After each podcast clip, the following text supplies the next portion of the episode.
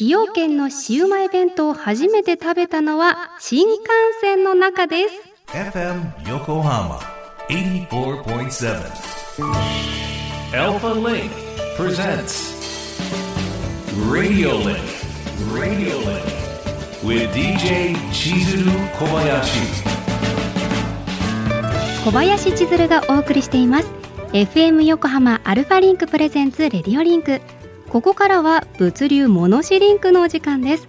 知ると誰かに話したくなる物流業界のいろんなトピックスを深掘りしていきます。今回は物流の視点から見る崎陽軒のシウマイ弁当にモノシリンク。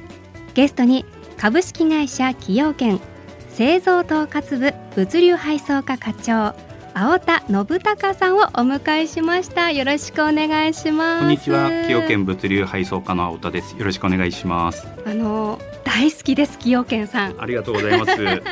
もう人生で数えきれないぐらい食べてますけど、はいええ、告白していいですか？特に、はい、はい。シウマイマンが大好きです。あ、ありがとうございます。そうですね。あれもかなりうちの方ではかなり人気の商品と今なってるもはい、全部のとこで売ってないからたまに見かけると必ず買っちゃう。うんうん、ありがとうございます。さあさあさあいろいろとね、はい、詳しく伺っていきたいんですが、はい、青田さん崎陽軒に入社されて何年目になられるんですか？はい、えー、とですね、私ですね93年入社になりまして、うんうんうん、今年がちょうど30年目となります。ちょっとした節目ですね。そうですね。はい。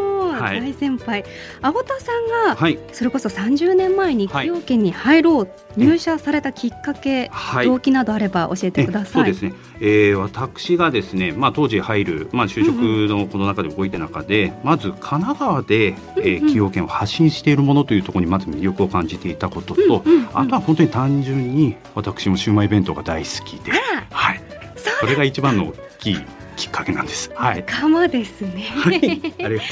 えー、好きが高じてというところなんですけれども、はい、あの今ご担当されている製造統括部、はい、物流配送課では主にどんなお仕事をされてるんですか？はい。はい、えー、私はですね、まあ物流を主に、うん、えー、統括的に、えー、オペレーションしている業務が主になるんですが、えー、それ以外にはもちろん製造部門とあと営業部門とのですね、お互いの情報を共有しながら、えー、一番どういう形がいいかということを常に、えー、考察している部署になりますね。うんうんうん、はい。そんな中でもあの崎陽軒の主力商品でもあるこのシウマイ弁当あるじゃないですか。はい、まあ首都圏でおよそ160箇所、うん、そして横浜市内だけでも60箇所以上もある崎陽軒の店舗に毎日どのぐらいの数運ばれてるんですか、はい、はい、えー、店舗によって入荷数は異なるんですけど、うんうんうんうん、1日およそ2万7千食のシウマイ弁当を販売を行っております。はい。1日にそんなに？そうなんです。そんな多くの数のみんなの心とお腹を満たしてくれている。はい。いやー、すごい。改めてすごいんですが、はい、あの店舗の他にもイベント会場などにも運ぶこともあるそうで、うん、はい、はいえー、そうですね。卒業式や入学式の3月4月、うんうん、また運動会シーズンの9月10月は特に多くの注文をいただいております、うんうん、他には、えー、選挙の時や年末年始の仕事納め、えー、仕事始めの時もご注文の方をよくいただいておりますへえ、はい、もういろんなイベントごとでも大活躍っていうことですけど、はい、今お話があったように、うん、今運動会って秋だけじゃなくて先月5月あたりでね、ね、開催するところもあるかなっていうイメージがあるんですが、はい、そういう運動会が雨天中止の場合でも、はい。聞いた話によりますと、はい、当日の朝5時までに連絡をすればお弁当キャンセルできると。はいそうですね。あの横浜エリアのシウマイ弁当のみという形にはなるんですが、うんええ、今おっしゃられてました通り、5時までに、えー、我々の方にいただければ、キャンセルの方は受けたまる形はできます。もちろんあのーうん、主催者とされる幹事様の方が一番懸念とされているその天候の部分を、うん、えー、安心して注文いただけるというところが、えー、私どもの方の取り組みの一つですね。はい。ありがたい。だってお天気ばっかりは直前までわかんないですからね。そうなんですよね。はい。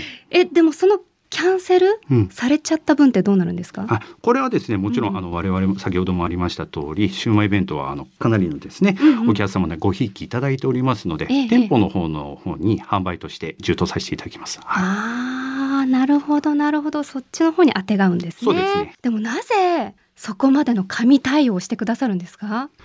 まあそれはもうお客様のためにですね、すべて。いやー愛。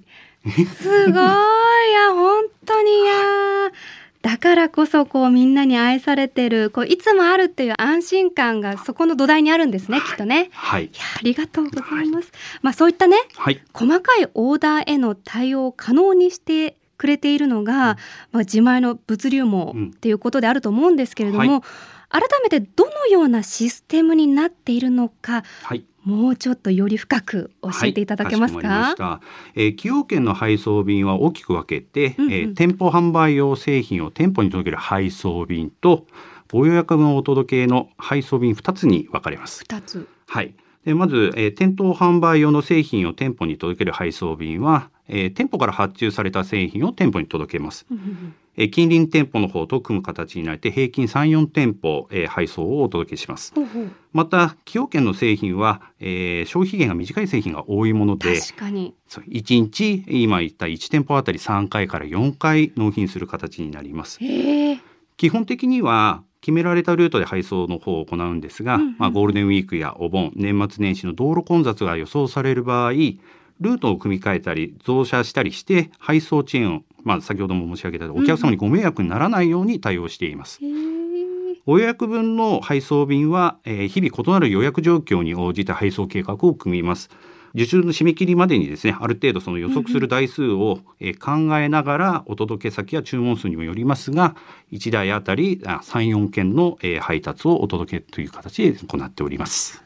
ドライバーさんって自社で賄ってらっしゃるんですか？あ、まあ、自社の中でも当然賄うところもありますが、うんうんうんあの我々どもの方の協力してくれる会社の方と、えーパートナーシップという形を組みまして日々連携を取っている形にはななるりますね。ほど、はい、自社の社員さんも抱えながらはい、ちょっと足りないなっていう時は周りに協力をオーダーするね。はい、形で臨機応変にはい日々変わるオーダーにはい、対応してらっしゃるということなんですよね。はい。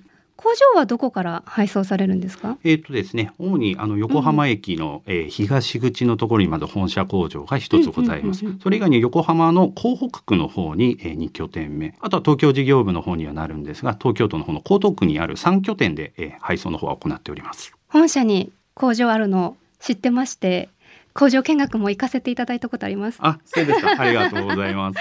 あのはい、試食美味しかったです。ありがとうございます。大きめのシューマイ。うん、そうですね。そうそう、あったかかった。はい、ぜひ気になった方はチェックしてみてください。でもなかなか人気でね、そうなんです。そう予約取るのが大変だったけど。申し訳ございません。はい、ぜひともよろしくお願いいたしはいます。まあね、先ほどもおっしゃっていたように、はい、賞味期限が短いからこそのはい、1日3回から4回こうはい。配送したりはい。するなどね、きめ細かなスケジュールで、はい、こう各地たくさんある売り場に商品がいつも並んでいる状態がキープされていたんだなっていうことを知りまして、ええ。たまにこう新幹線乗る前えにえお弁当が売り切れてて、はい、残念って思ってたんですけど、うん。それはもうブーブー悲しむのはやめます。すみません、そこはね。はいい。やいやいやあのまた崎陽軒では行政や鉄道会社と協定を結んではい、大規模災害や事故の際などにはい、食料を提供するはい、仕組みも整えていらっしゃるはい。ということで、具体的にどのような仕組みになっているのか教えてください。はえー鉄道会社様からは人身事故や台風、うんえー豪雨などの災害が起きた場合などに急遽対応される職員の方々また乗車されているお客様のお弁当の依頼を受けます。うん。